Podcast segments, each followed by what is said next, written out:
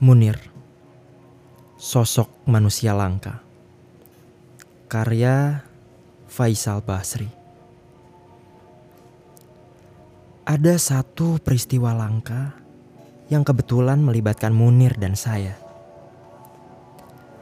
Pengeboman di sejumlah gereja di berbagai kota pada malam Natal 24 Desember tahun 2000 membuat banyak kalangan sangat geram.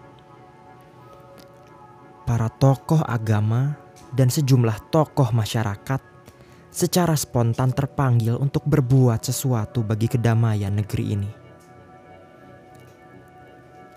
Kami sangat khawatir. Peristiwa serupa merembet ke objek-objek agama lainnya.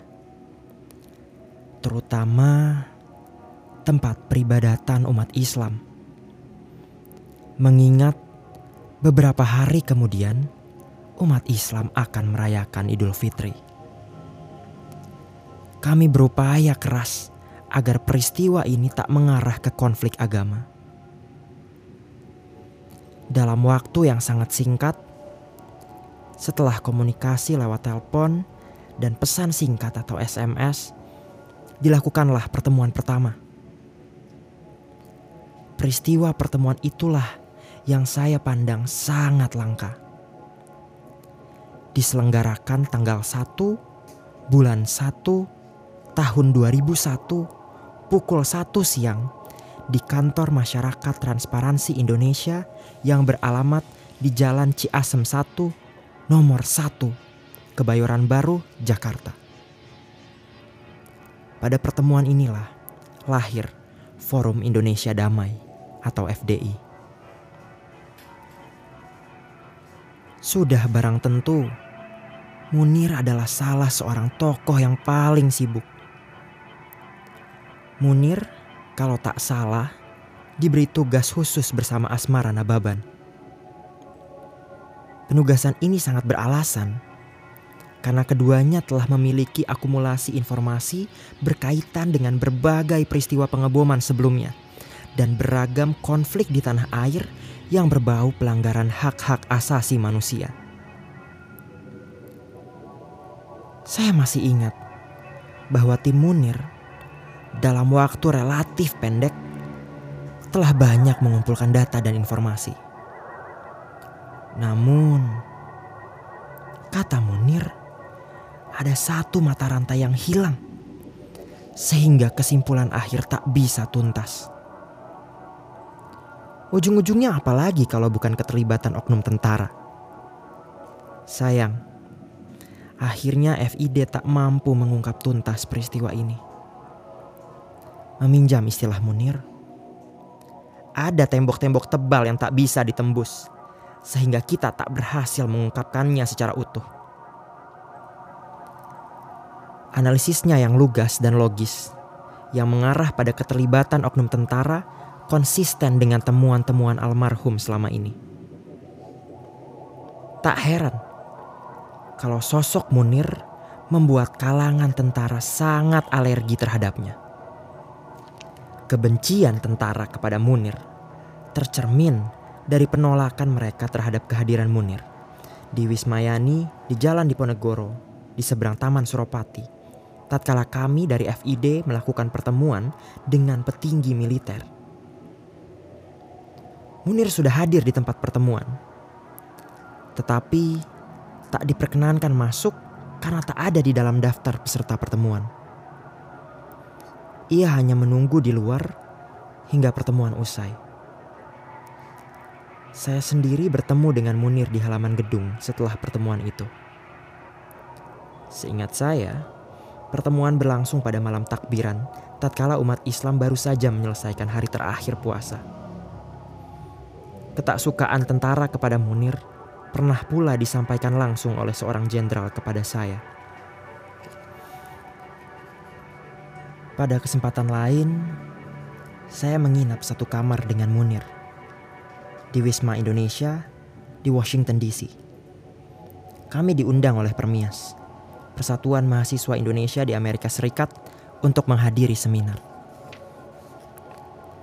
Saya berbicara tentang ekonomi. Dan tentu saja, Munir berbicara tentang hak asasi manusia di Indonesia. Sehabis acara itu, saya langsung pulang ke Indonesia via Tokyo. Sedangkan Munir masih harus singgah ke beberapa negara. Kalau saya tak salah ingat, ke Belanda. Saya membawa koper, sedangkan Munir cuma satu tas kecil, semacam tas jinjing untuk olahraga. Betapa bersahajanya Munir. Almarhum betul-betul merupakan sosok yang sederhana lahir batin. Sejauh pengamatan saya, ia mudah tertidur. Saya iri padanya karena saya agak susah tertidur. Begitu lelapnya tidur almarhum. Seperti lelapnya seorang bayi. Sementara saya berupaya susah payah melelahkan diri dengan cara membaca dan mengetik di komputer yang selalu setia menemani saya di dalam perjalanan. Pada masa kampanye legislatif, saya bersama dengan Cak Nur dan Frankie Sahilatua turut serta berkampanye untuk beberapa partai. Di antaranya, Partai Kebangkitan Bangsa, Partai Pelopor, Partai Demokrasi Kebangsaan yang diketuai oleh Rias Rashid, PKS, dan Partai Syarikat Indonesia atau PSI. Keterlibatan kami lebih bermotifkan untuk memperbaiki keseimbangan politik dengan harapan terbentuknya ruang yang lebih lebar bagi terjadinya sirkulasi politik dan pembaruan politik. Upaya ini mungkin tak banyak hasilnya. Namun, bagi kami, yang penting kita harus berbuat sesuatu, sekecil apa pun yang kita bisa lakukan. Kehadiran saya di dalam beberapa kampanye terbuka sempat membuat gusar teman-teman yang tergabung di dalam koalisi gerakan anti politisi busuk. Yang di dalamnya, saya merupakan salah seorang anggota tim pengarah. Di dalam tim pengarah ini juga ada Munir. Beberapa teman memandang langkah saya itu bertentangan dengan netralitas gerakan. Dalam kaitan ini, Munir mengirimkan SMS yang bunyinya kira-kira seperti ini. Saya setuju dengan langkah Anda. Saya pun melakukan hal yang serupa, tetapi caranya saja yang berbeda. Teman lain yang juga tak menyalahkan saya adalah Emmy Hafield dari Transparency International Indonesia. Mungkin cara yang saya lakukan memang kurang patut. Tak ada niatan bagi saya Munir dan teman-teman lain yang melakukan tindakan serupa untuk mencederai gerakan. Mungkin cara kami ini lebih mencuatkan kegeraman atas realitas politik yang sangat kompromistis dan pragmatis, sehingga tak melihat ada celah yang cukup memadai bagi terjadinya perubahan. Antusiasme yang mungkin berlebihan inilah yang membuat kami berbuat seperti itu. Memasuki proses pemilihan presiden, saya sama sekali tak terlibat membantu salah satu kandidat. Saya memang ditawari oleh kubu Amin Siswono untuk membuat iklan dukungan. Saya menolak karena sejumlah alasan yang tak bisa saya ungkapkan secara terbuka. Sementara itu, kita menyaksikan tayangan iklan berupa kemunculan sosok Munir yang secara langsung mendukung Amin Siswono. Di dalam iklan kampanye itu, jelas-jelas Munir menaruh harapan kepada pasangan ini bagi tertegakkannya hak asasi manusia di tanah air tercinta. Lagi-lagi, ekspresi Munir di dalam iklan kampanye ini lebih mencerminkan kegundahannya terhadap nasib penegakan HAM di tanah air ketimbang sikap partisan kepada salah satu calon. Mungkin juga cara yang ditempuh Munir merupakan refleksi dari suatu harapan yang tersisa. Walau mungkin dia sendiri menyadari betapa harapan itu sangat kecil. Setelah usai pemilihan presiden putaran pertama, saya tak tahu sikap Munir terhadap dua pasangan yang tersisa. Sampai suatu ketika, beberapa hari sebelum pemilihan presiden putaran kedua, saya bertemu dengan Asmara Nababan di dalam pesawat menuju Jakarta. Asmara Nababan menunjukkan SMS dari Munir kepadanya, yang isinya kira-kira apa yang bisa kita perbuat untuk menahan laju gerak Susilo Bambang Yudhoyono? Tak pelak lagi, isi SMS itu memperkuat konsistensi Munir yang mungkin eksesif terhadap militer dan pensiunan militer. Seperti banyak orang, Munir mungkin sangat kecewa kepada pemerintahan Megawati.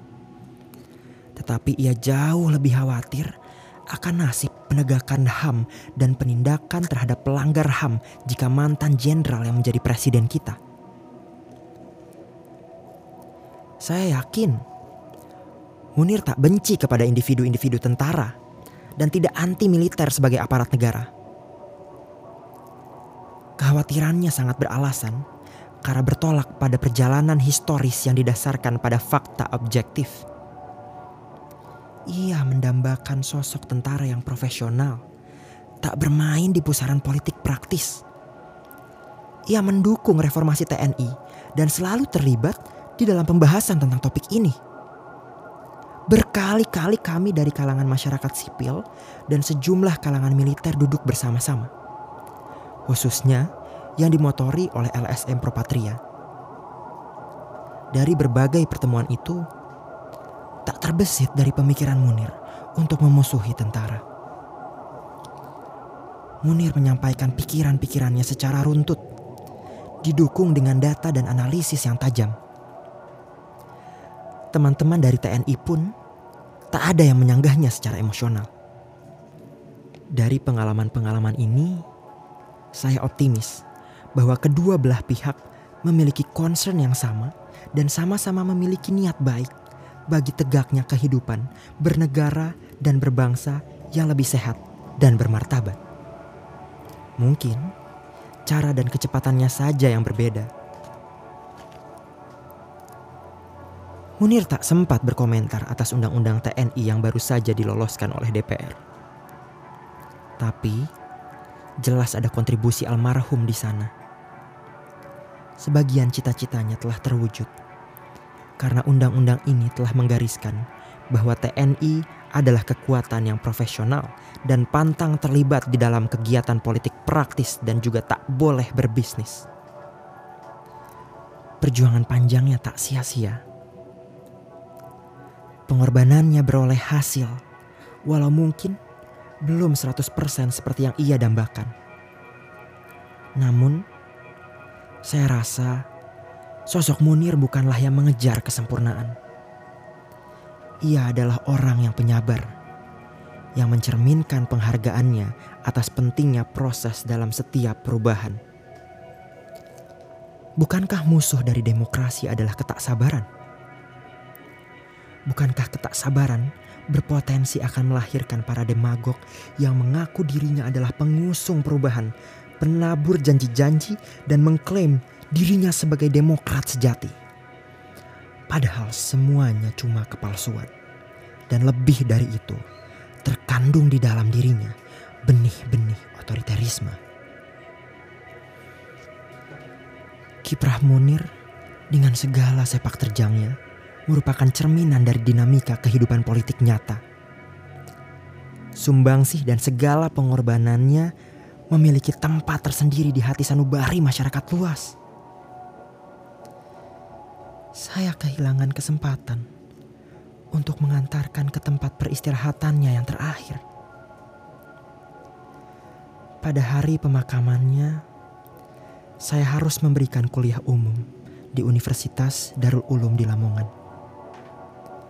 Hari itu, saya cuma bisa berdoa bersama sama para sivitas akademika Universitas Darul Ulum Lamongan. Semoga almarhum diberikan kelapangan di alam barunya. Ketika hendak kembali ke Jakarta keesokan harinya, di Bandara Juanda, Surabaya, saya disapa oleh seorang ibu yang saya tak kenal. Ia seorang ibu rumah tangga yang tak berpolitik.